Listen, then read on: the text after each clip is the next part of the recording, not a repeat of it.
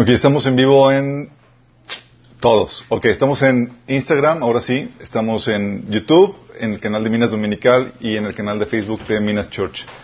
Para que le den like, se suscriban y compartan. Acuérdense que hemos podido llegar a más gente gracias a ustedes, chicos. Por cierto, tuvimos este lunes pasado la primera reunión de foráneos. Estuvo genial. Eh, gente de Paraguay, de Argentina, tuvimos un Zoom. Sí. Que terminó siendo un WhatsApp, una conferencia por WhatsApp, pero estuvo genial y con todo. Sí. Saludos a los de.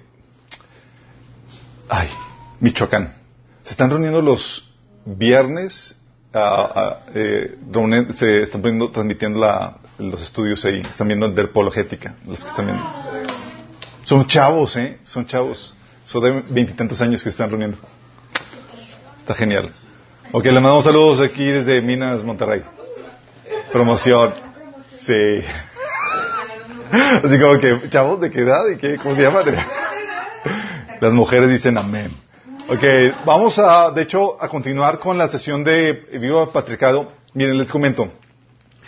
Yo pensé que nada más iba a haber una sesión, pero al final del estudio pasado surgieron tantas dudas. Son siete. ¿Qué van a ser siete?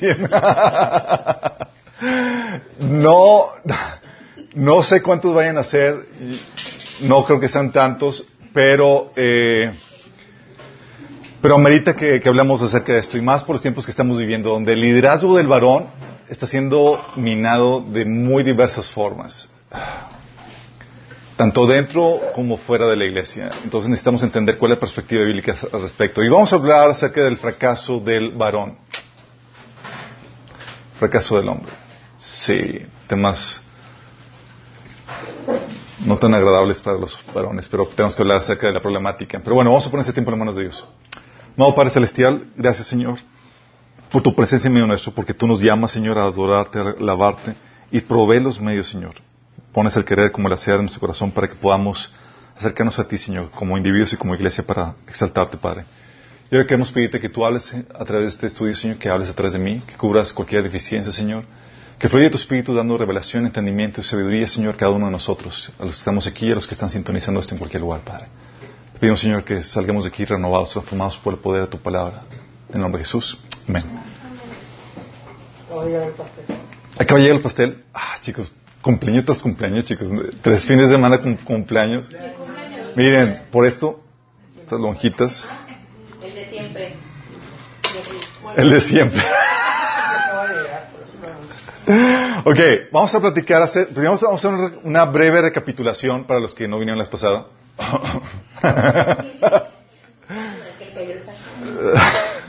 Sí, a los de fondo. No, eh, y estuvimos platicando la vez pasada cómo eh, el feminismo actual está basado en una concepción marxista de la, de la sociedad, de la, de la, del, de- del mundo, en donde se basa en la, eh, todo lo interpreta basado en el conflicto de grupos, hombres versus mujeres, la burguesía contra el proletariado, los ricos contra los pobres, etcétera. Y todo hay un conflicto. Y para ellos las diferencias son sin- sinónimo de injusticia, se habíamos platicado, ¿se acuerdan? Y para ellos, la única forma de, de alcanzar la igualdad es por medio de la, de la eliminación de toda diferencia. Crear una igualdad absoluta. Y eso, ¿se acuerdan que hemos platicado? Que de acuerdo a la teoría de los sistemas, a la ley de los sistemas, la homolo- homologización o la el- homologación, gracias, de quitar todo tipo de, diferencias, lo que hace es que estás apuntando a una dirección de muerte. Sí. Um, y habíamos platicado que la envidia es el motor detrás de toda esta filosofía, donde tú tienes una posición, no estoy, no estoy contento con lo que tengo y trato y aspiro a tener o hacer lo que tú tienes o eres.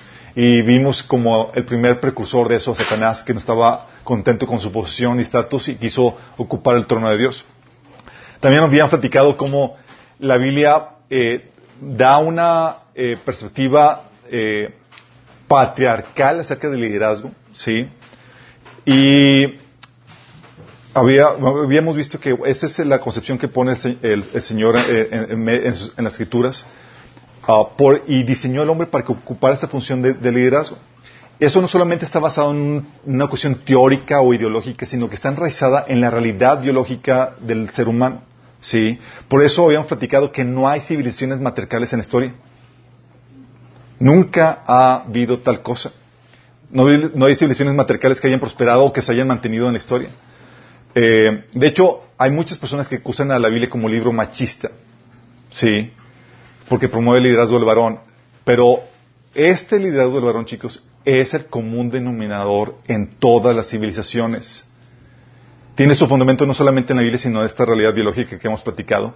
De hecho, estudiosos acerca del tema, este catedrática, una mujer catedrática medio polémica pa- para los grupos feministas, dice, se llama Camila Paglia, dice que sin el hombre nunca hubiera salido, la mujer nunca hubiera salido de la cueva. Es decir, que nunca hubiera pros- prosperado ni desarrollado la civilización.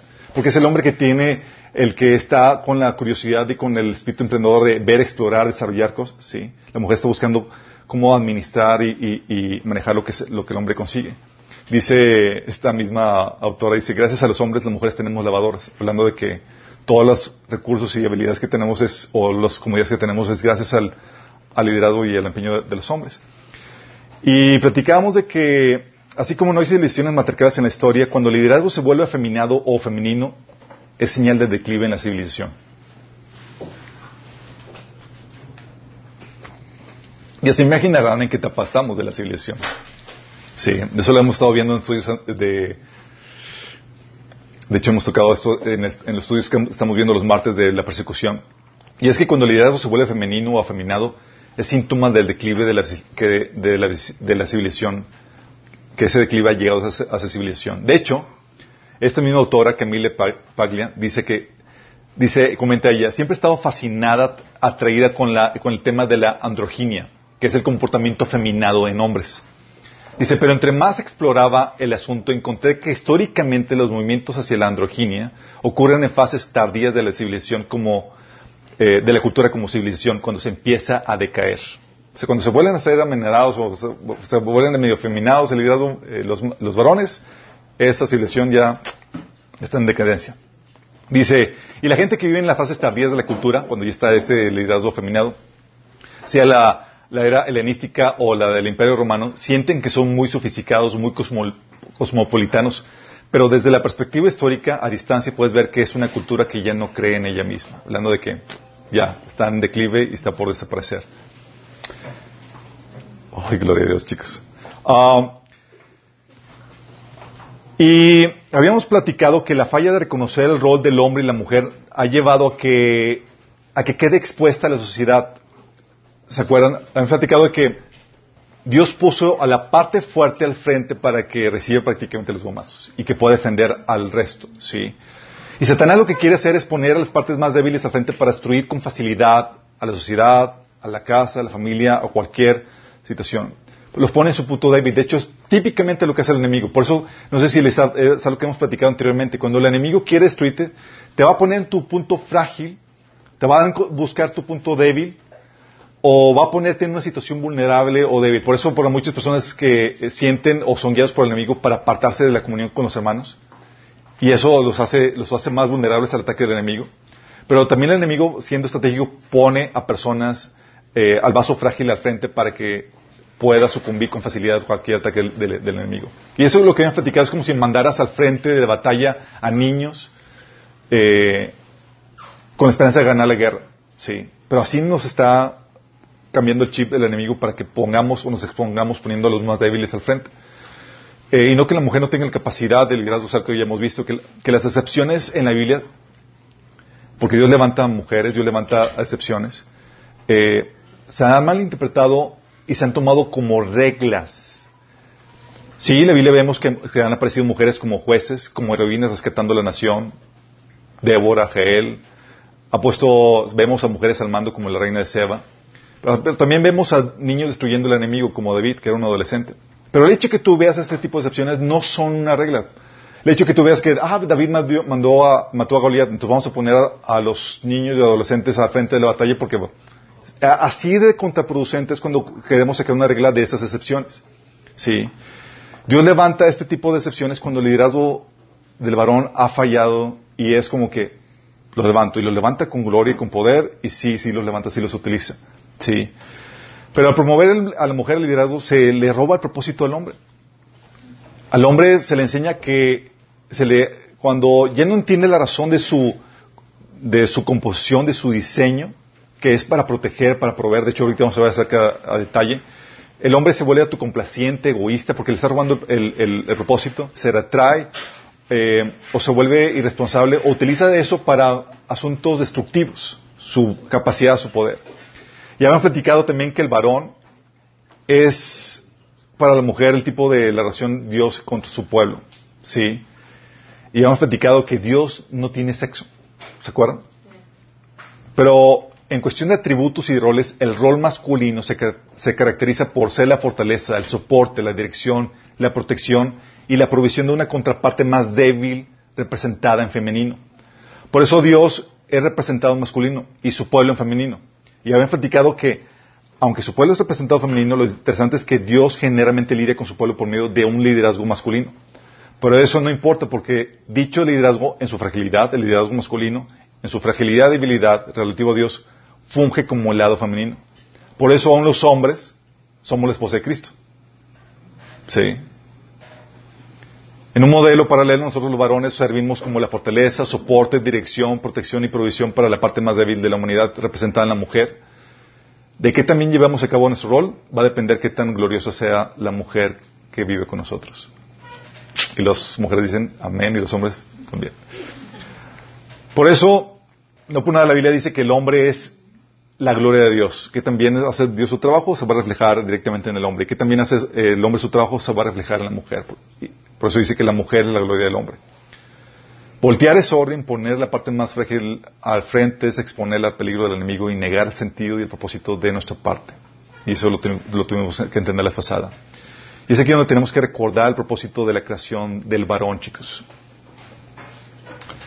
Dice la Biblia que el hombre puede trazar sus planes, pero los propósitos de Dios van a prevalecer. Sí, el propósito de Dios va a prevalecer. No importa qué es lo que tú digas, qué opines, qué consideres al respecto, Dios va a hacer su propósito y su propósito va a permanecer.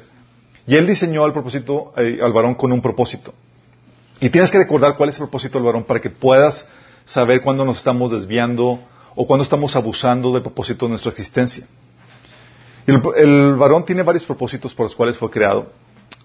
Vamos a, a dar un pequeño repaso a esto, después de que se me reseteó la, tableta. Ups. Ok, listo. Uno de los propósitos del hombre que, por el cual fue creado es para ser líder o el responsable. Responsable con la autoridad delegada a él sobre todo eh, en la creación. Cuando Dios le dio autoridad al hombre, se manifestó de varias formas. ¿Se acuerdan? Dios dijo que gober- gobi- gobierne y enseñore sobre la tierra. Y una de las formas en que se manifiesta la autoridad del hombre en la Biblia es poniendo el nombre a las cosas. Si te das cuenta, cuando tan pronto el hombre fue puesto como autoridad, Dios le puso, le trajo los animales para que le- el hombre le pusiera eh, el nombre a cada uno. Dice Génesis 1.19 que entonces Dios, el Señor, formó, formó de la tierra toda ave del cielo y todo animal del campo y se lo llevó al hombre para ver qué nombre le pondría. El hombre le puso un nombre a todos los seres vivos y con ese nombre se le conoce. ¿Por qué? Porque él era, él fue designado Señor de la tierra. El que estaba a cargo de todos los dominios que Dios había creado. Entre eso también de Eva. Por eso cuando Dios le dio a su mujer, ¿se acuerdan? En Génesis 2.22 dice, de la costilla que le había quitado el hombre, Dios hizo una mujer y se la presentó al hombre, el cual exclamó, wow. No, pero casi. Esta sí es hueso de mis huesos y carne de mi carne. Se llamará mujer. ¿Quién le puso? Adán. La designó el nombre. Sí. Se- será llamada mujer porque el hombre fue tomada. Sí. Él estaba haciendo, reconociendo que él estaba como autoridad de ella para, para beneficio de ella, no para enseñorearse sobre ella. Porque crees que cuando vino la caída, ¿a quién crees que le pidió cuentas a Dios? ¿Por quién? Adán. Sí. Eh, de hecho, ¿se acuerdan cuándo sucedió realmente la caída? No fue cuando Eva comió el fruto, sino cuando él comió el fruto. Sí, dice, que Eva luego le dio a su esposo eh, el fruto y también él comió. En ese momento, cuando Adán comió el fruto, se les abrieron los ojos y tomaron conciencia de su desnudez. Por eso la Biblia en, Romanos 5, 12 dice que fue por medio del hombre que el pecado entró al mundo. Fíjate. Hablando del responsable. Sí. 1 Corintios 15, 21 habla acerca también de que por- la muerte entró por medio del hombre. También por medio de un hombre la resurrección de los muertos. O sea, fue un varón el que nos metió en problemas, va a ser otro varón el que nos rescata. Sí. ¿Por qué? Porque él fue puesto como autoridad, como responsable. Dice, ¿a quién le voy a pedir cuentas? El Señor va, ve al varón y dice, a ti te voy a pedir cuentas. Sí, es parte de tu diseño. Tú eres el responsable. Ti te doy la autoridad sobre todo, en ese sentido. Eh, por eso le llamó, cuando pecó y le preguntó Dios al hombre, ¿dónde estás? Sí, no fue tras las mujeres. Adán, dame cuentas, ¿qué está pasando aquí? Te dejé a cargo. Y el Nuevo Testamento corrobora eso. Sí, en 1 Timoteo 2, del 11 al 13, Efesios 5, 22, 23, 1 Corintios 11, del 7 al 9, habla acerca de cómo el hombre es la cabeza de la mujer y cómo las mujeres de- deben eh, aprender en sumisión al hombre y que no se le permite a las mujeres enseñorear sobre los, sobre los varones. Porque, y menciona aquí, porque Adán fue creado primero y luego Eva. O sea, él fue puesto como responsable. Dice, bueno, los tiempos cambian, las cosas cambian. No, es el, es el mismo modelo que Dios sigue estableciendo. Tú dices, bueno, en mi casa se mane- nos manejamos diferentes. No, Dios te va a pedir cuentas como quiera a ti. Pero no quiero, ni modo. Es el modelo. ¿Sí? Así es como funciona. Y fuiste diseñado para eso. Todo el Testamento corrobora ese, ese, ese concepto. Y Pablo hace referencia acerca de que, pues, puesto que el hombre fue creado primero, primero, él es el responsable. ¿Sí? Dice que la cabeza del hombre es Cristo y la cabeza de la mujer es el hombre. Hablando de esa responsabilidad, de ese liderazgo. Es el líder. Sí, es el responsable. Es al que se le va a pedir cuentas. También por lo mismo es el visionario. ¿A qué me refiero con visionario? Es el que dice, ¿a dónde vamos? Es que ve algo y dice, ok, esto es lo que hasta acá, hacia allá nos encaminamos. Cuando el hombre fue creado primero, primero, primero, primero, a él se le transmitió el propósito de Dios y él fue el que le dijo para qué había sido creado y, para qué eran todas esas cosas. Sí. Génesis 1.28 dice que luego Dios los bendijo con las siguientes palabras, sean fructíferos y multiplíquense, llenen la tierra y gobiernen sobre ella. Reinen sobre los peces del mar, las aves del cielo y todos los animales que corren por el suelo. Hablando de, este fue ese propósito, esta es la visión de, lo, que, tienes que hacer. Y se lo dijo primero al hombre, y el hombre era el encargado de decirle a la mujer cuál era, de qué se trataba toda esta creación. ¿A qué se encaminaba todo eso? Sí. Cuando Dios se lo dijo al hombre, se lo estaba diciendo al hombre y con toda la humanidad. Después iba a surgir Eva de, de él. Sí. Él es el que diría hacia dónde se dirigen las cosas. Por eso, cuando en Génesis 2, 18, Dios dijo acerca del hombre que no es bueno que el hombre esté solo. Le haré ayuda idónea para él. Entonces, su trabajo en lo que Dios le había puesto a hacer y desarrollar era como necesitamos una ayuda idónea. Una ayuda idónea que le coopere, que le ayude, que le coopere en el trabajo que le había, que le había puesto él. Él ya tenía una dirección, tenía una meta que alcanzar, nada más necesita una ayuda idónea. Y el hombre es el que tenía que definir eso. Por eso tú ves en la Biblia, vez tras vez, que es al hombre a quien Dios llama, y la mujer es la que, la que coopera en esa dirección que, eh, que establece para el hombre. ¿Se acuerdan cuando Dios llamó a, Abraham? Deja tu tierra y tu parentela. No fue como que con Sara, a ver, Sara, necesito que convenzas a tu varón para que me haga caso porque quiero llevarlo a una tierra. No, no, no, no, es Dios habla con el varón, él le dice, deja tu tierra y tu parentela. Y la mujer, siguiendo en fe y en obediencia al varón, siguió la dirección de eh, la dirección de Abraham. ¿Sí?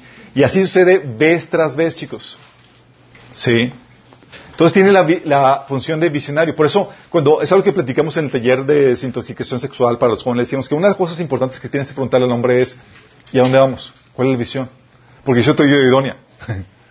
y si tú no me pones a trabajar, te voy a hacer la vida de cuadritos. ¿Se acuerdan? Eso también lo vimos en el taller de matrimonio. Es el visionario, también es el maestro. ¿Por qué un maestro? A el hombre fue el que se le dio primero la instrucción de la palabra de Dios. Dios fue el que tomó al hombre y lo puso en el jardín, dice Génesis 2 del 15 al 17, lo puso en el jardín de Edén para que lo cultivara y lo cuidara. Y le dio este mandato. Fíjate, él fue el primer receptor de los mandatos de Dios. Puedes comer a todos los árboles del jardín, pero del árbol del conocimiento del bien y del mal no deberás comer. El día que de él comas ciertamente morirás. Pregunta, ¿estaba aquí Eva? No estaba estaba más Adán. Pero Eva se enteró del mandamiento. ¿Te acuerdas de la plática que tuvo con este, con la serpiente? Dice, di- en Génesis 3, del 1 al 2, dice la serpiente, ¿es verdad que Dios les dijo que no comieran de ningún árbol del jardín? Podemos comer del fruto de todos los árboles, respondió la mujer, pero en cuanto al fruto del árbol que está en medio del jardín, Dios nos ha dicho no coman de ese árbol, ni lo toquen, de lo contrario morirán. Fue Adán quien dio esta, esta instrucción a Eva. Fue Adán el que se encargó de darle esa instrucción a su mujer. Sí. Es parte de la función del maestro. De hecho, Adán fue el que le dijo cómo se hacen todas las cosas y cuál es el orden de Dios en el jardín. ¿Te acuerdas en Génesis 1 de 28 al 30? Le dijo, les he dado todas las plantas con semilla que hay en, los- en la tierra y todos los árboles frutales para que les sirvan de alimento. Y les he dado la planta verde como alimento para todos los animales salvajes, para las aves del cielo y para los animales pequeños que corren en el suelo. Es decir, todo lo que hay, todo lo que tiene vida. Y eso fue lo que sucedió. O sea, Dios dijo, las semillas y las frutas para los hombres y las plantitas para los animales. Y él, Adán tenía que explicarle qué onda con todo eso. Fue el que le enseñó los nombres de los- de los animales. Mira, Eva, te presento a la jirafa. Jirafa, no me gustó ese nombre. Ese es el nombre. Y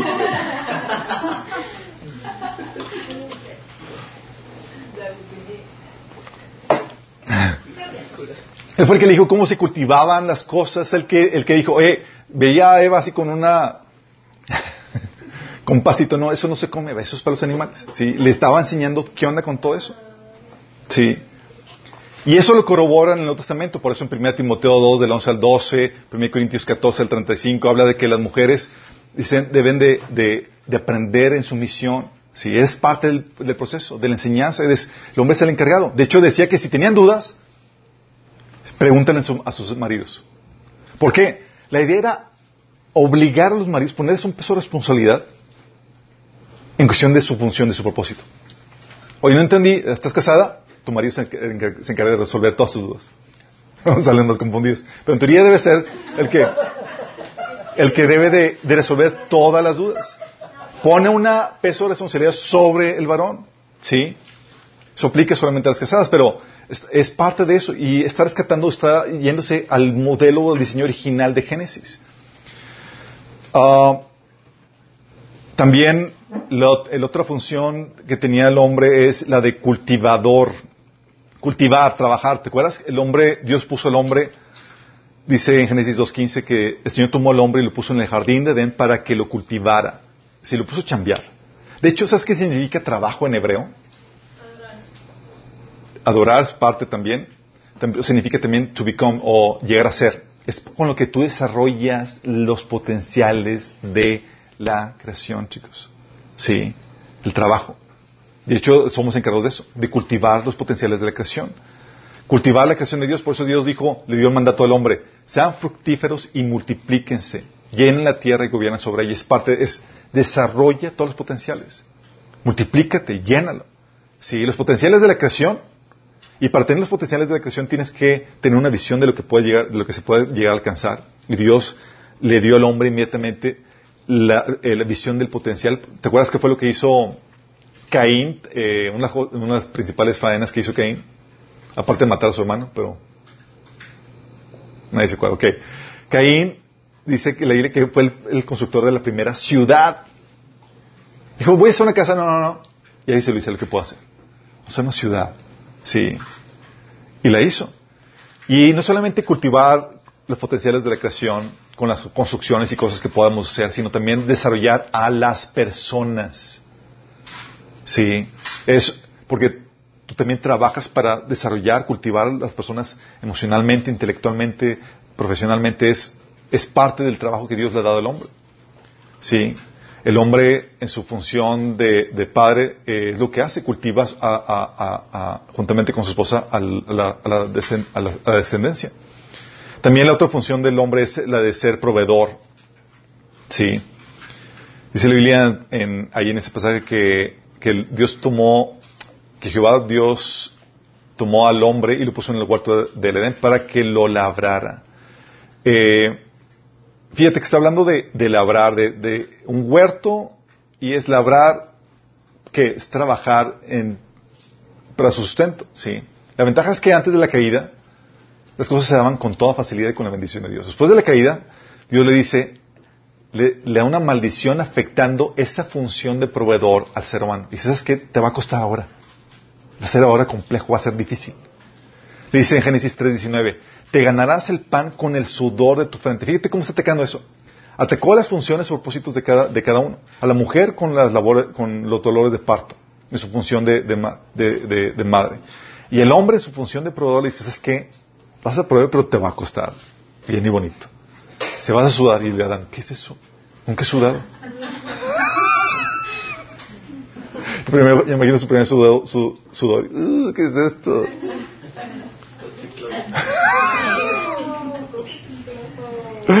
Se te ganarás el pan con el sudor de tu frente hasta que vuelvas a la misma tierra de la cual fuiste sacado, pues por, porque polvo eres y, y al polvo volverás.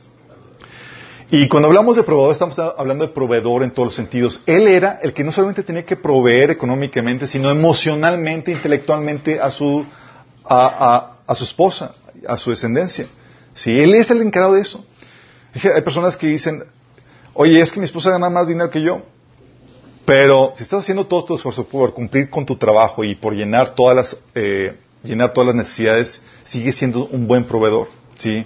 Gracias a Dios que por el trabajo y el desarrollo que ha hecho eh, el ser humano, ahorita es más fácil que mujeres puedan ocupar funciones y cargos que antes eran difícilmente ocupables por ellas, por toda la, la situación más precaria de, que- en la cual vivía la sociedad. Ah, pero es proveedor, no solamente económico, sino de todo eso. De hecho, Adán se le dio a Eva para que le proveyera emocionalmente, ¿sí? Cuidara y, prove- y proveer de ella, eh, en, ella sus, sus necesidades emocionales. Obviamente siendo suplidas primeramente por Dios. Y la otra función es la de protector. Adán estaba encargado de cuidar todo lo que se puso bajo su cuidado. Es el responsable. Por eso dice en Génesis 2.15 que no solamente lo puso para que labrara el huerto, sino para que lo custodiara. Es decir, lo guardara, lo cuidara. El hombre fue encargado de eso. Entonces el hombre le puso como, es que tú vas a ser responsable aquí. De ti te voy a pedir cuentas de cómo está la, situación y que esté bien en orden, que vaya en camino al desarrollo, que estés enseñando cómo debe ser la gente que está a tu cargo y que estés protegiendo lo que he puesto bajo, en tus manos. Sí, es lo, mínimo, es lo mínimo que esperas. De hecho, cuando tú prestas un objeto un artículo o una- un equipo a una persona, tú esperas que lo cuide. Sí, es parte de lo que Dios esperaba. Te pongo mi creación en tus manos, cuida de ella. Es parte de la labor de, ser protector. De hecho, tú lo ves en Cristo, que es la figura del esposo hacia la, la iglesia. Dice que, que Cristo eh, es el que sustenta y cuida o protege a la iglesia, en, en Efesios 5:29. Por eso Nehemías 4:14 animaba a Nehemías a, los varones a que pelearan por sus esposas y sus hogares. Sí. Y también, eh, en parte esa protección, eh, algunos dicen que es por eso que, ah, que es esto a lo que se refiere en 1 Corintios 11 del 8 al 10, cuando dice que la mujer tiene que tener señal de autoridad sobre su cabeza por causa de los ángeles. Es como que los ángeles. Seguramente se refiere a los ángeles caídos. Sí, es parte de nuestra responsabilidad guardar y cuidar espiritualmente a nuestra familia. Sí, somos responsables incluso de eso. Entonces, esa era la función y Dios creó al hombre primero porque la idea es que el hombre fungiera como un fundamento en una construcción, chicos. Por eso los hombres somos más toscos, agresivos, más, no somos tan refinados. Bueno, hay unos que... Pero el hombre sirve como fundamento sobre el cual se iba a edificar la familia, la sociedad, todo el reino de Dios. Por eso se creó, en el, eh, se creó primero el hombre, chicos. Sí. Tenía que ser la parte robusta que pudiera sostener todo el edificio. Por eso los hombres tenemos esa complexión y ese, eh, ha- hallamos nuestra gloria en la fortaleza que tenemos. Sí, porque es parte de. Y ese modelo de, de esposo y esposa que vemos en Cristo y con su iglesia, por eso también ves que Cristo también tiene esa función de ser un fundamento. ¿Quién es el fundamento de la iglesia? Cristo. Y la Biblia habla de eso, dice sobre este, sobre, dice sobre esta roca edificaré mi iglesia. Dice Pedro que Cristo es la roca. Y Pablo dice que no hay ningún otro fundamento puesto sino Cristo. En 1 Corintios 3 del 10 al 11. Sí. Cuando falta el liderazgo varonil, chicos, es como si la mujer, los pequeños, estuvieran expuestos a la intemperie. No hay quien los resguarde, no hay quien los proteja. O cuando hay un mal liderazgo, es como si vivieras en una casa con goteras medio cayéndose. Sí. Por el liderazgo del varón. Y lo mismo sucede, así como es en la familia, también fun- su- eh, sucede con la iglesia. Por eso, tú te das cuenta cuáles son las ca- características que Pablo pedía para, para los líderes de la iglesia. Y fíjate, los que está pidiendo son varones bien hechos y derechos, formados, que sirvan como buen fundamento. Dice en 1 Timoteo 3, 1, de, 3 del 1 al 7, se dice, y es verdad que si alguno desea ser obispo, a noble función aspira. Así que el obispo debe ser intachable, esposo de una sola mujer, moderado, sensado, sensato, responsable, hospitalario, capaz de enseñar. Fíjate, tiene que ver con todas las funciones y propósitos del hombre. Dice, no debe ser borracho, ni pendenciero, ni amigo del dinero, sino amable y paciente. Debe gobernar bien su casa y hacer que sus hijos lo obedezcan con el debido respeto. Porque el que no sabe gobernar su propia familia, ¿cómo podrá cuidar de la iglesia de Dios? ¿Sí te das cuenta? Entonces, no. Tiene que cumplir bien con su función y haber sido probado de, eh, en esa función en su familia primero para, que para probar o para ver que puede realmente gobernar y cuidar de la iglesia como debe ser. Porque es la misma situación, chicos. De hecho, por eso habíamos platicado que la iglesia es un modelo de una familia espiritual. Sí, y el varón es el que ayuda a, que, proveer ese, e- ese, esa paternidad espiritual, ese crecimiento espiritual a los que están apenas acercándose a Cristo o creciendo en Cristo. Eso lo vimos en el taller de, de formación pastoral. Sí. Y por eso Pablo se refería a sí mismo como padre hacia los miembros de la iglesia.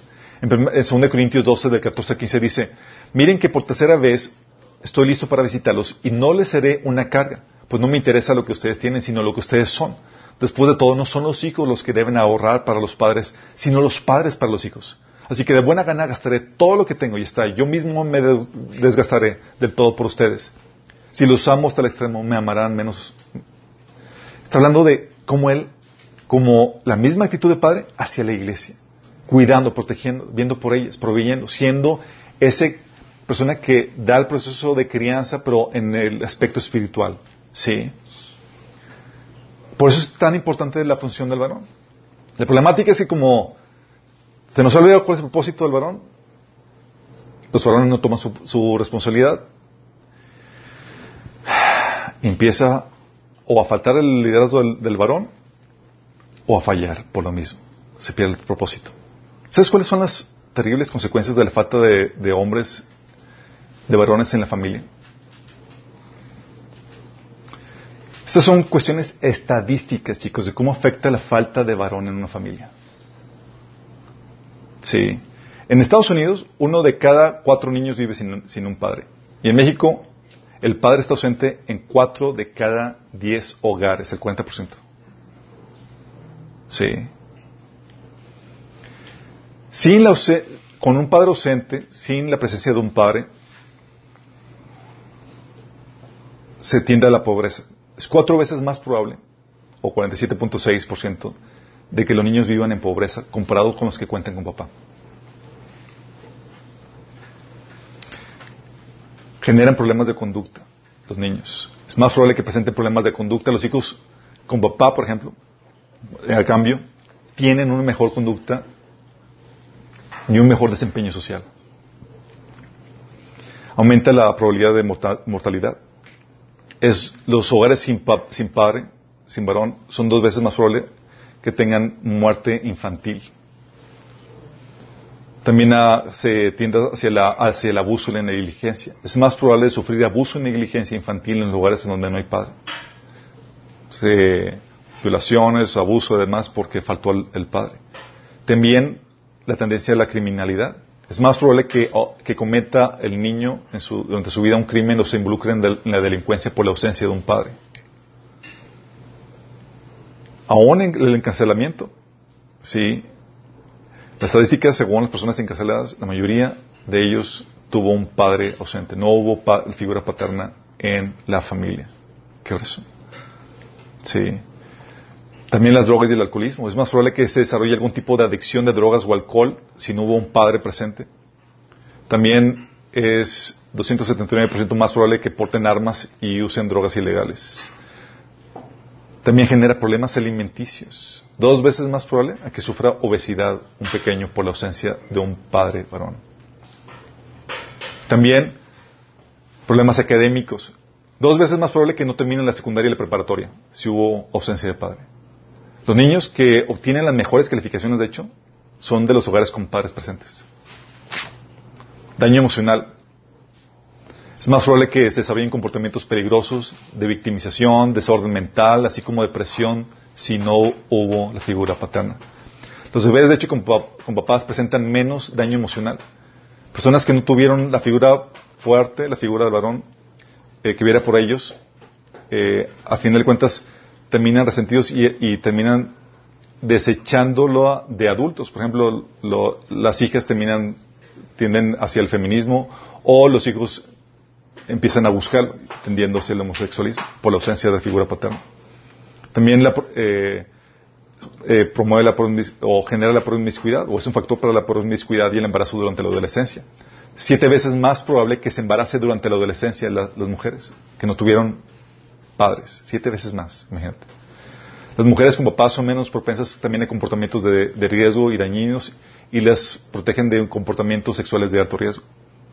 También, interesante, aquí la, estadística, pérdida de bebé. Las mujeres con esposo experimentan una tasa menor de pérdida de bebé durante el embarazo. Las que están casadas con, el esposo, un 22% eh, llegan a experimentar una tasa de pérdida. Versus las madres solteras es 48%. La muerte de bebés durante, de hecho, los primeros 28 días de nacido es cuatro veces más alta en, lo- en los hogares sin papá. Sí. También genera los malos los patrones. Hijos de padres ausentes son más probables que de convertirse en padres ausentes ellos mismos. Mujeres con padres ausentes tienen más probabilidades de convertirse en madres de padres ausentes. En madres de hijos ausentes. Digo, madres, sí. Ustedes entendieron. También el estrés parental. Padres presentes reducen el estrés parental de las mamás. Porque no fue una carga diseñada para que las mujeres la llevaran sola, chicos. No fue diseñado. La idea es que, pude- que fuera algo disfrutable, no una carga difícil de llevar o, sufrir- sufrible. Sí. Gracias a Dios, en medio de esto, Dios interviene y trae a la familia extendida, gracias por los tíos, los abuelos que vienen a, a- a cumplir una función de suplir esa ausencia de padres. Y gracias por los, por la iglesia, cuyos pastores y familia espiritual llega a compensar o a resolver parte de esta ausencia en los, en, eh, de esos padres en esos hogares. Sí. Pero este efecto de, de la falta de varones en el liderazgo de la familia también trae, así como similar a esto, trae efectos terribles también dentro de la iglesia. Y es aquí donde dices, oye, esta es la falta de liderazgo. Pero ¿qué tal de cuando está liderazgo pero está mal desempeñado? Como el machismo. Si no te hay liderazgo es como si estuvieras a la intemperie. Y cuando hay malo es como si estuvieras en una casa que estuviera cayéndose. Sí. Ya no sabes si estás más seguro adentro o afuera. Te puede quedar un pedazo de techo estando adentro. Tenemos el machismo como parte del mal liderazgo del varón. Por no cumplir su propósito, por no saber su propósito, no enfocarse en llevar a cabo los planes de Dios para su vida, termina usando sus potenciales para fines egoístas o dañinos.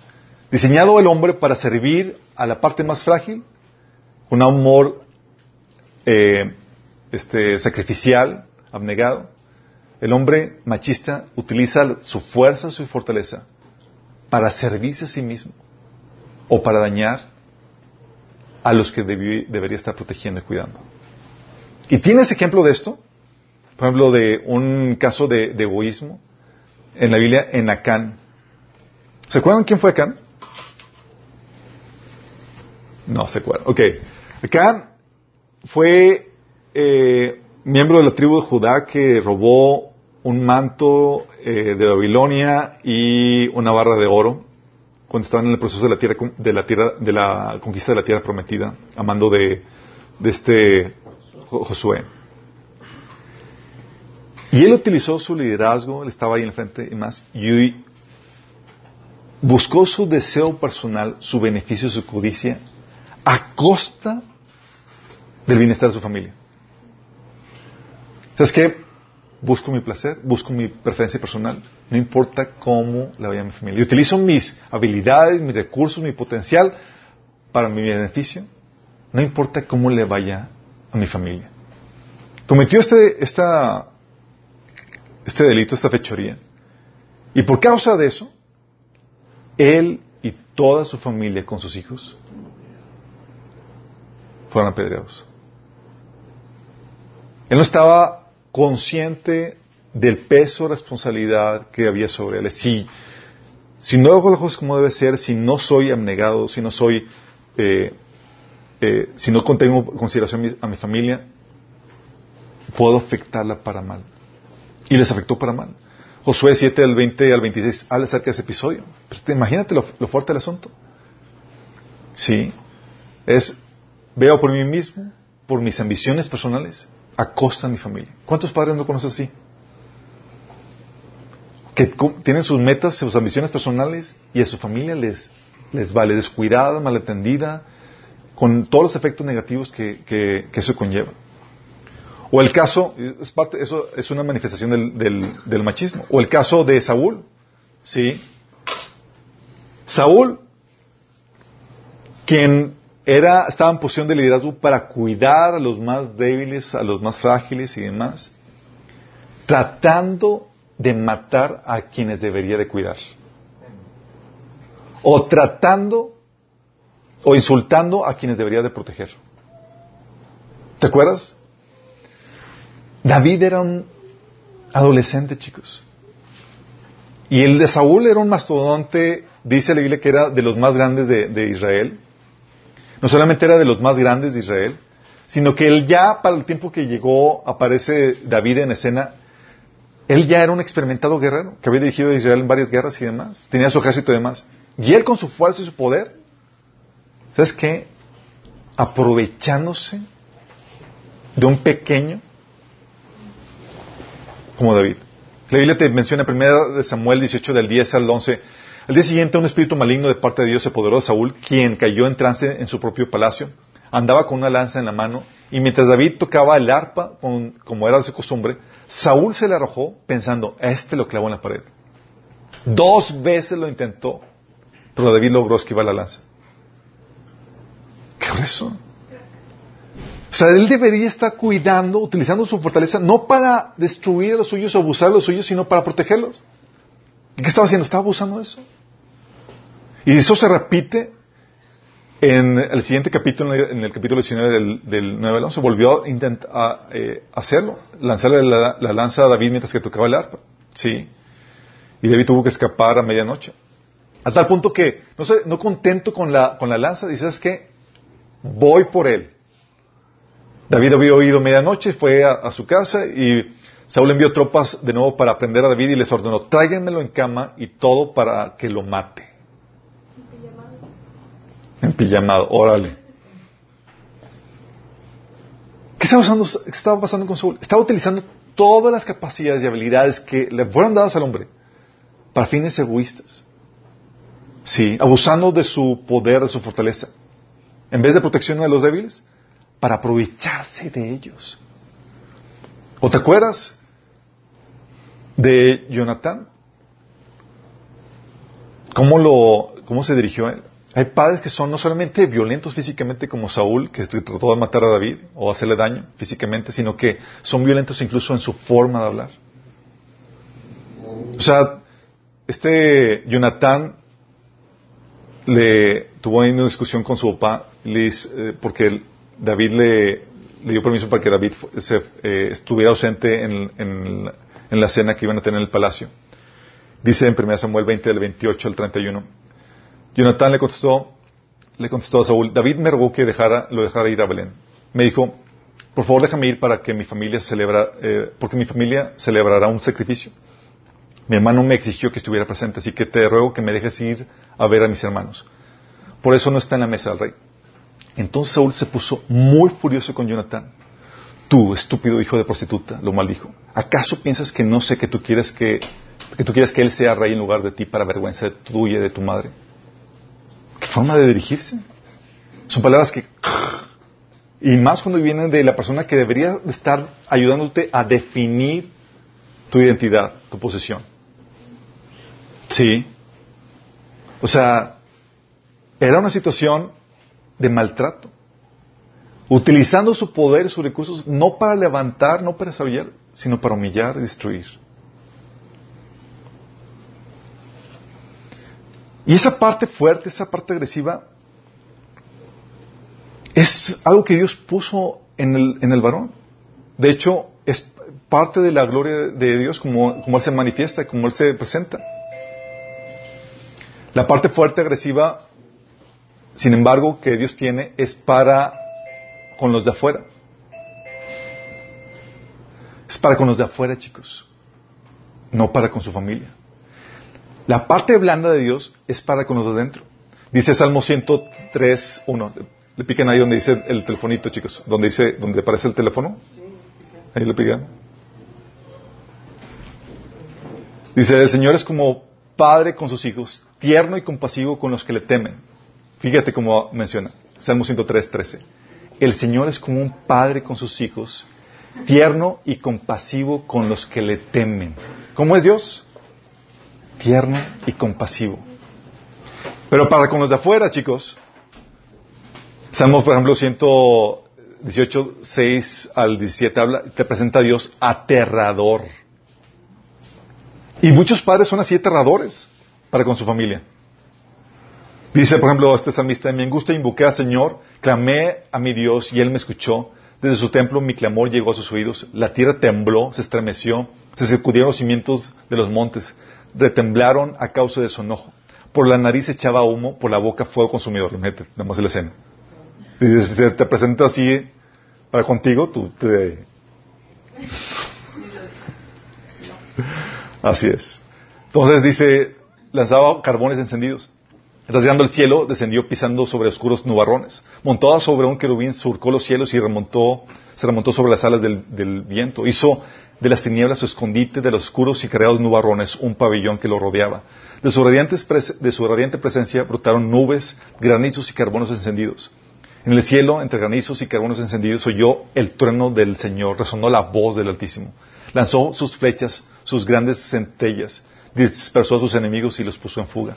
A causa de tu reprensión, oh Señor, y por el resoplido de tu enojo, las cuencas del mar quedaron a la vista, al descubierto quedaron los cimientos de la tierra.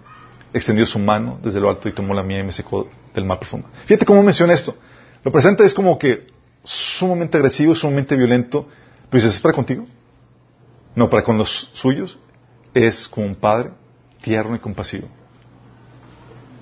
Pero para con los de afuera, los que se meten con los suyos, es así de, lo presenta de que hasta vienta fuego por la, por la boca, así de enojado. Sí, es parte de, por eso la imágenes de Dios en la, en la Biblia donde se presenta como león y también como cordero. Y déjame decirte, no es como león con su familia. Sí. Es como manso y humilde para con los, para con los suyos. Por eso también dice Pablo en Romanos 11, 22, fíjate que Dios es bondadoso, pero también es severo. Severo para con los que desobedecen, pero bondadoso contigo. Sí, hablando de esa diferencia. Pero aquí el hombre tiene esa capacidad de esa bondad, de, ese, de esa ternura, pero no la utiliza y utiliza, la utiliza, utiliza esa agresividad mal encausada para con los suyos. Y tienes a un Samuel, digo, a un eh, Saúl utilizando esta agresividad para a quienes debería de cuidar, proteger y desarrollar. ¿Cuántas familias no conocen que son así padres violentos? Que lo que hacen es que causan temor, pavor. Es parte del, de fallar el diseño.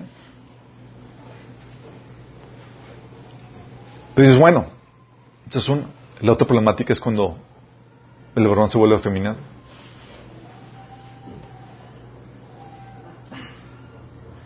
La falta de valentía y fortaleza. Por un lado tienes a un Saúl muy agresivo. Pero también por otro lado, lo tienes como un cobarde. Está también Saúl como ejemplo. Saúl que estaba dejando al pueblo expuesto, ¿sí? Y así sucede con muchos varones que son como una casa que se está cayendo porque por la falta de hombría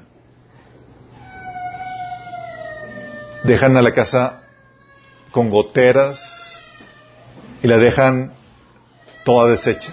No protege, no causa ninguna protección. Sí. Primero Samuel 17, el 1 al, 7, al 11. Fíjate la situación de Saúl. Dice, los filisteos reunieron su ejército para la batalla y acamparon en Efes Damim, que queda entre Sucot en Judá y Ezeca.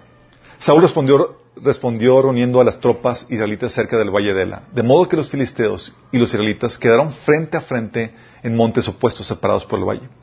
Luego Goliat, un campeón filisteo de Gad, salió de entre las filas de los filisteos para entrar en las fuerzas de Israel. Medía casi tres metros de altura. Llevaba un casco de bronce y su cota de, su cota de malla hecha de bronce pesaba 57 kilos. También tenía puesto protectores de bronce en las piernas y llevaba una jabalina de bronce sobre el hombro. El asta de su lanza era tan pesada y gruesa como un rodillo de telar, con una punta de hierro que pesaba casi 7 kilos. Su, escudo iba su escudero iba delante de él. Entonces Goliat se detuvo y gritó mofándose a los israelitas. ¿Por qué salen todos ustedes a pelear? Yo soy el campeón filisteo, pero ustedes no son más que siervos de Saúl. Elijan a un hombre para que venga aquí a pelear conmigo. Si me mata, entonces seremos sus esclavos. Pero si yo lo mato a él, ustedes serán nuestros esclavos. Hoy desafío a, los ejércitos de Israel. Envíenme a un hombre que me enfrente. Cuando Saúl y los israelitas lo escucharon, quedaron aterrados y profundamente perturbados. Saúl hizo frente estaba completamente acobardado, chicos. El encargado de defender, de ver, por eso estaba. Pero para con los débiles y demás, bien abusivo. Pero cuando se tenía de que eh, ejercer el valor y demás, no, tenía, no había. Fue en medio de este contexto, la falta de, ante el fracaso del varón encargado de defender a la nación, que Dios levanta a un niño a rescatar la historia. Qué terrible. Tienes también el caso de la falta de valentía de Pilato. ¿Te acuerdas lo que hizo Pilato? Lucas 23 del 13 al 25 dice, Pilato entonces reunió a los jefes de los sacerdotes y a los gobernantes y al pueblo y les dijo, ustedes me trajeron a este hombre, hablando de Jesús, acusado de fomentar la rebelión entre el pueblo, pero resulta que lo he interrogado, interrogado delante de ustedes sin encontrar que sea culpable de lo que ustedes lo acusan. O sea, encontró a Jesús inocente. Dice, ah, pues lo va a dejar salir. Es inocente.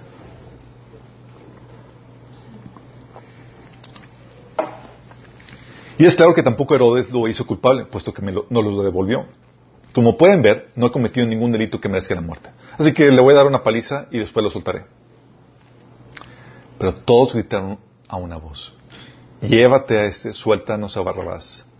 A Barrabás lo habían metido en la cárcel por insurrección en la ciudad y por homicidio. Pilato, como quería soltar a Jesús, apeló al pueblo otra vez. Pero ellos se pusieron a gritar, crucifícalo, crucifícalo. Por tercera vez les habló, ¿pero qué crimen ha cometido este hombre? No encuentro que sea culpable de nada que merezca la pena de muerte, así que le daré una paliza y después le soltaré. Pero a voz en cuello, ellos siguieron insistiendo en que lo crucificaran. Y como sus gritos se, impusieron, Pilato decidió concederle su demanda. ¿Qué tal, chicos? Intimidado por las multitudes que estaban gritando. No defendió la causa del inocente cedió ante las presiones. Les tuvo miedo a las multitudes. No hizo justicia. Tienes el caso de eso, pero tienes el caso de la metida pata de Abraham. ¿Se acuerdan? ¿Se acuerdan qué hacía para salvar su pellejo?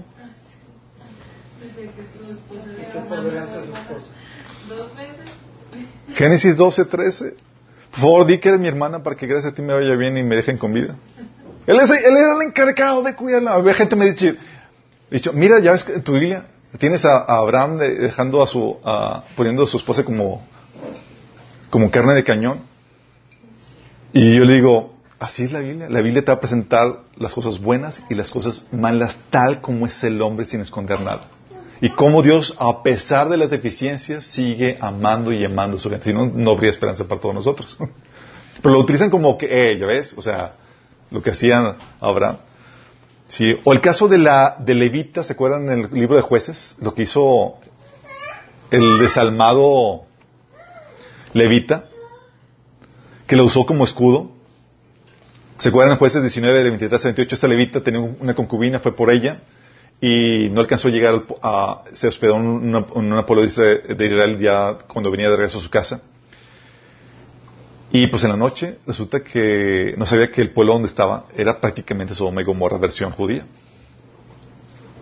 Y salió, dice ahí en jueces 19, del 23 al 28, entonces salió el anciano, y las multitudes empezaron a, a- tocar la puerta y decir, saca al, saca al varón, al, al- al hombre que esté contigo para que lo podamos violar. Entonces el anciano salió para con ellos, no hermanos míos, no hagan, ta- no hagan algo tan perverso, pues este hombre es huésped en mi casa y semejante acto sería vergonzoso. Miren, llévense a mi hija virgen y a la concubina este hombre en la torre. ¿Han escuchado de que comentario de, que a veces sale de que gracioso más fuerte y no para defender, sino para correr y dejarte a ti atrás? Sí. Prácticamente están haciendo eso.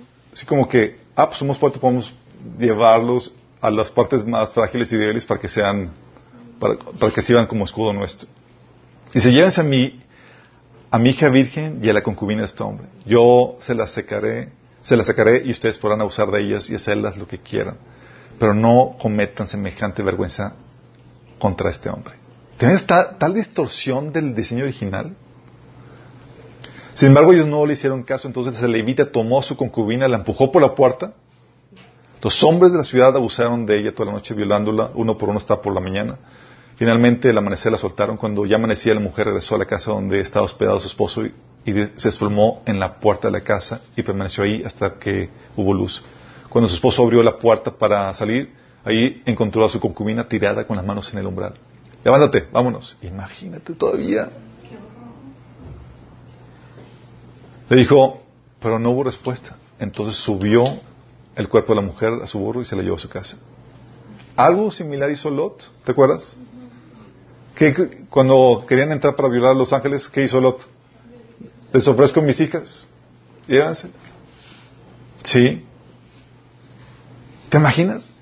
O sea, semejante a este punto había llegado la distorsión y la falta de sentido y propósito del varón para con los suyos. Pero llega Cristo y nos, re- nos restituye el diseño original. Nos dice, eh, eh, eh, Él da su vida por la iglesia, por la esposa. Sí. Y enseña un amor sacrificial donde se pone en la brecha para rescatarla. No para ponerla como carne de cañón de que, bueno, allá y yo corro. Semejante cobardía. Sino para protegerla. Y nos da a nosotros el ejemplo a seguir en ese sentido. Nos restituye el diseño original. Pero muchos sí son. Yo situaciones donde han platicado hermanos de que estaban en la noche y escucharon así ruidos de, de, de- esos ruidos nocturnos que empiezan a hacer algunos demonios en la casa y que estaban los dos. y que el marido así todo aterrado dice, oye amor, asómate, creo que hay ruido.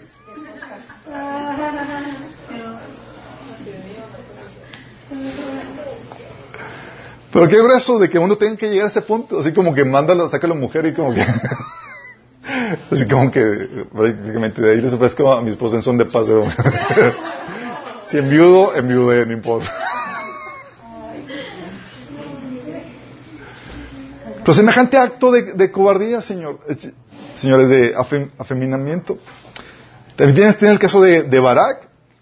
¿Te acuerdas? Débora mandó llamar a Barak, Débora, la, la, jueza de Israel, le dijo, ve y reúne al monte de Tabot a diez mil hombres de la tribu de Neftalí y de la tribu de Zabulón. Yo te traeré a Císara, jefe del ejército de Javín, con sus carros y sus tropas que están en el arroyo de Quizón. Ahí los entregaré en tus manos. Le estaba diciendo la orden de parte de Dios. Barak le dijo, no, solo iré si tú me acompañas, le dijo la- a la, a la mujer. Y reprendido por su cobardía, le dijo Débora, está bien, iré contigo, pero por la manera en que vas a encarar este asunto, la gloria no será tuya, ya que el Señor entregará a Cisara en manos de una mujer. ¿Por qué hizo esto? Por la forma en que encaró este asunto. Y eso sucede, chicos, ante el fracaso del propósito del varón. Ups. Dios levanta niños y adolescentes, como el caso de David. En ese contexto de el varón acobardado y los varones del ejército de Israel acobardados, ¿tú crees que Dios se limita? Es como que "Pff, no hay varones, caray, no hay valientes, todos están desviados de su propósito. Dios se limita. Levanta a un adolescente, chicos, ni siquiera estaba en la edad para estar en un ejército. 1 Samuel 17, 32. Fíjate las palabras de este adolescente para, para el rey. El rey está aterrado y le dice a David, llega, el, el, el huerquete con el rey y le dice, Dios eh, David le dijo a Saúl, no tiene de qué, por qué desanimarse a causa de este filisteo. Yo iré a pelear con él. ¿Te das- te imaginas la escena? O el niño y dice, yo voy a defenderlos.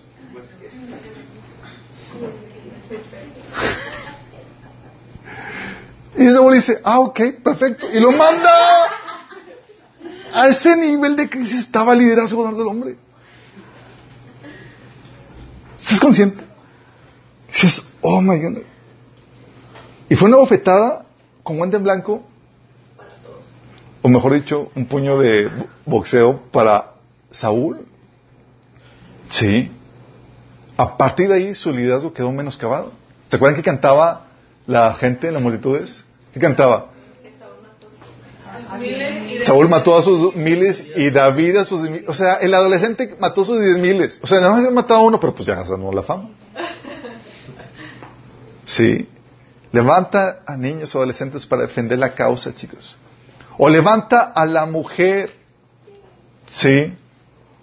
Dice jueces, hablando de Débora, jueces 4 del 1 al 10 al 5. Acuérdense que el libro de jueces es un libro de apostasía donde el pueblo de Israel estaba desviado y se desviaba vez tras vez y estaba en pésimas condiciones y eso se veía reflejado en el liderazgo del varón. Dice, puesto que a Od los israelitas volvieron a hacer lo malo a los ojos del Señor, entonces el Señor los entregó a Jabín, un rey cananeo de Azor. El comandante de su ejército era Císara, que vivía en Aroset Goim. Císara, quien tenía 900 carros de guerra hechos de hierro, oprimía a los israelitas sin piedad durante 20 años, hasta que el pueblo de Israel clamó al Señor por ayuda.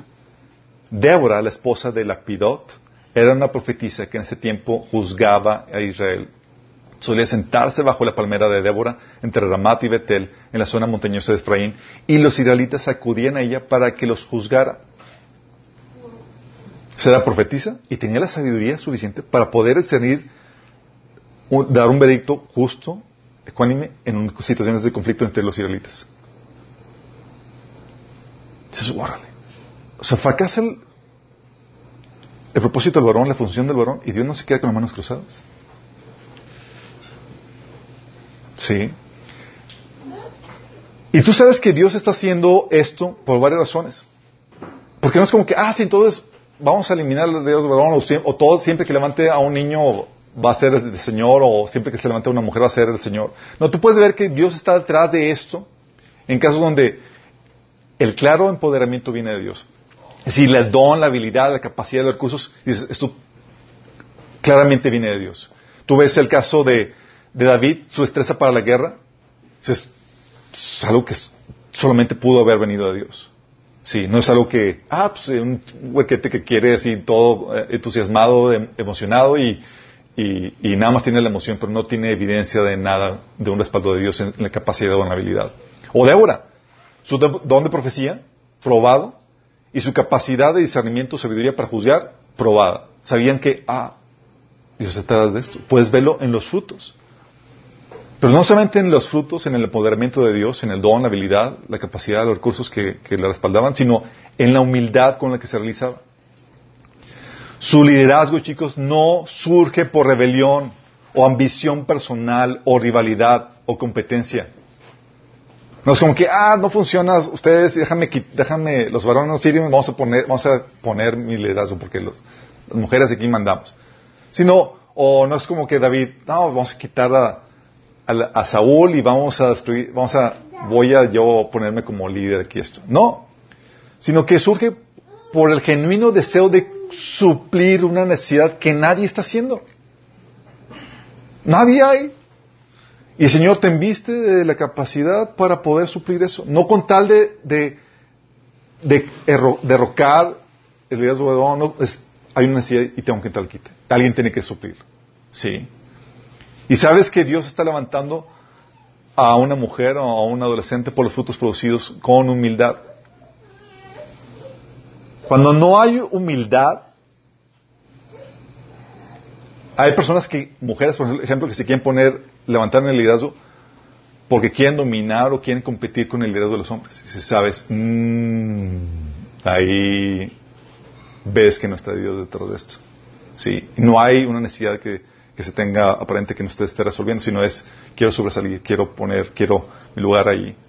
O en mi caso, por ejemplo, mi papá no era cristiano y en mi caso Dios me utilizaba para proveer guianza e instrucción espiritual a mi familia desde que estaba en la casa de mis padres. Pero el Señor tuvo que enseñarme que no se me ocurriera sobrepasar la autoridad de mi papá. Y, y tuve la tentación de creer en eso. Porque ves que Dios te utiliza, te enseña y demás. Mi papá nos estaba guiando, proviendo la, la, instrucción espiritual y el Señor me estaba utilizando a mí. Y yo llegué a pensar en un momento donde Dios tenía que someterse a mi autoridad.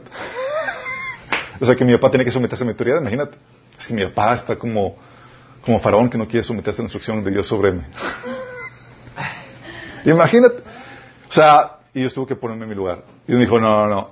El que utiliza esto para suplir esa necesidad, no estoy derrocando o, o eh, destruyendo el liderazgo del varón que he puesto sobre tu autoridad. Está, está, supliendo ahí una necesidad sin quitar el liderazgo del varón. Y Dios tuvo que enseñarme eso a, a, a, la brava. Muchas cosas que el Señor estaba haciendo, Dios utilizaba a mi papá en converso y demás para ponerme en mi lugar. Y le daba el respaldo que se requería. Sí. Porque no se trata de derrocar eso. Si Dios suple esa necesidad y levanta a hombres y mujeres, adolescentes y demás, pero no es a costa del orden establecido por Dios. Sí. Y debo enseñarte, también aclararte que hoy en día el liderazgo de la mujer eh, y de los más jóvenes se puede levantar gracias a la estructura ya trabajada por el hombre, chicos, en la sociedad toda la estructura social de leyes, de el orden eh, eh, social con, con, policías, con seguridad, con todas las mecánicas y demás, todo el desarrollo que se ha alcanzado ahorita este punto en la sociedad, es gracias al trabajo que los varones han estado invirtiendo y han invertido a lo largo de, de, de, de los siglos. Y es como, es algo similar a lo que sucedió con el pueblo de Israel cuando la tribu de, eh, una de las tribus de Israel habían conquistado el, la parte eh, oriental, eh, habían conquistado la, tierra al, lado oriental del río Jordán. Y pues nos, nosotros nos queremos quedar acá, no queremos cruzar el río Jordán para conquistar la tierra. Y, y este Moisés le dijo, no, no, no, ustedes rebeldes que quieren desanimar al pueblo para conquistar la tierra prometida. No, y dijeron, no, no, no, queremos quedarnos con esta tierra, esta tierra de este lado, pero vamos a ir a conquistar ayudar a nuestros hermanos a conquistar la tierra. ¿Y sabes qué les dijo? ¿Qué dijeron ellos? Dijeron, se acercaron con Moisés y le dijeron, vamos a construir corrales para el ganado y edificar ciudades para nuestros pequeños. Sin embargo, tomaremos las armas y marcharemos al frente de los israelitas hasta llevarlos a su lugar. Mientras, tanto, nuestros pequeños vivirán en ciudades fortificadas para que los protejan de los habitantes del, país. ¿Qué hicieron ellos? Para resguardarlos, construyeron las estructuras necesarias para protegerlos y, prote y construir las ciudades. Entonces, con eso podían dejar a sus esposas y sus hijos tranquilos en ausencia de ellos por una larga temporada para poder pelear contra el enemigo. Y ahorita sucede lo mismo. Dices, oye, pues ahorita algunas mujeres, algunos hombres, ah, pues no requerimos algo, sí, pero no se dan cuenta que la estructura que se creó fue por el trabajo de los varones a través de guerras y de conquista, de, todo, del desarrollo y demás, y eso ha permitido que puedan ocupar lugares y demás, pero es, son los varones los que requieren para protegerlo todavía, porque se erosionan esas, esas estructuras. Sí. Lo peor de este fracaso del varón, chicos, que está minando nuestra sociedad, nuestros hijos, nuestras esposas, es que se levanta una generación resentida contra el liderazgo del varón y que quiere deshacerse de él por completo. Eso es lo terrible de este asunto y estamos en ese punto. Oye, no, es que tuvo una situación machista, o sabes que ella vi, no sirven para nada, sí, cobardes, no trabajan, no hacen lo, lo que está a su parte y demás, o sea, mal desempeño. Dicen, no, sí.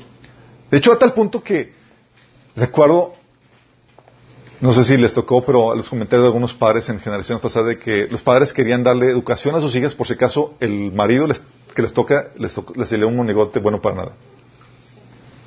Decía, y que te voy a dar una educación por si acaso es como tu garantía de que, ah, tienes ya una profesión, te falla, tienes con qué valerte, con qué salir adelante. Sí.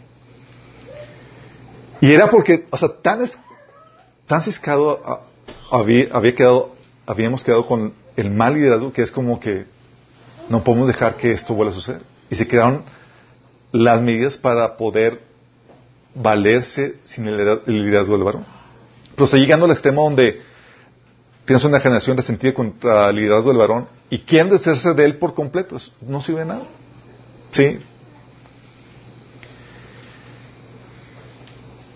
Y sucede algo similar con el humanismo, chicos. ¿Se acuerdan que hemos platicado que la libertad que tenemos hoy en día es gracias al cristianismo? El cristianismo ha podido generar el multiculturalismo con libertad. Y el humanismo dice, no requerimos el cristianismo y quieren quitarlo sin darse cuenta que el cristianismo pone los fundamentos para una sociedad libre. Y están cayendo en una sociedad eh, totalitaria que elimina los derechos y libertades y demás. Algo similar está sucediendo en la sociedad con los varones. Dice, oye, pues no requerimos al varón y están tratando, quitar, tratando de quitar al varón, que es el fundamento que sostiene y, y que es la fortaleza de la sociedad. Y con eso están, se están perfilando para, para su destrucción. Pero la solución no es deshacerse del varón, no es deshacerse del modelo original, sino restaurar al varón al modelo original, chicos.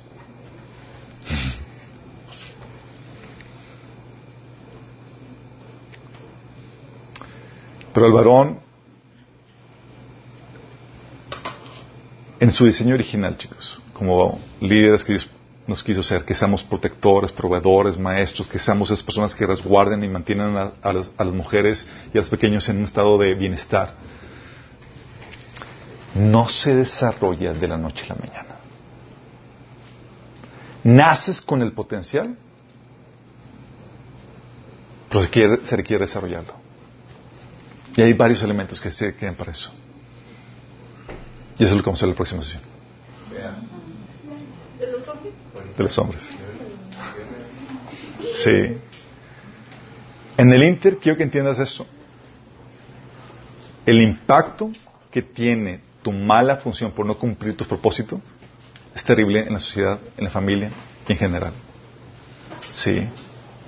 Hay un peso de responsabilidad. ¿Qué peso sobre nosotros?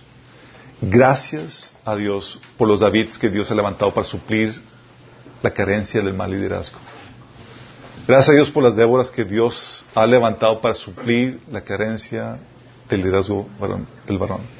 Pero no es el modelo que se establece. No vamos a mandar a los jóvenes adolescentes al frente de batalla. Dios quiere restaurar el liderazgo del varón. Dios tiene mucha esperanza en nosotros.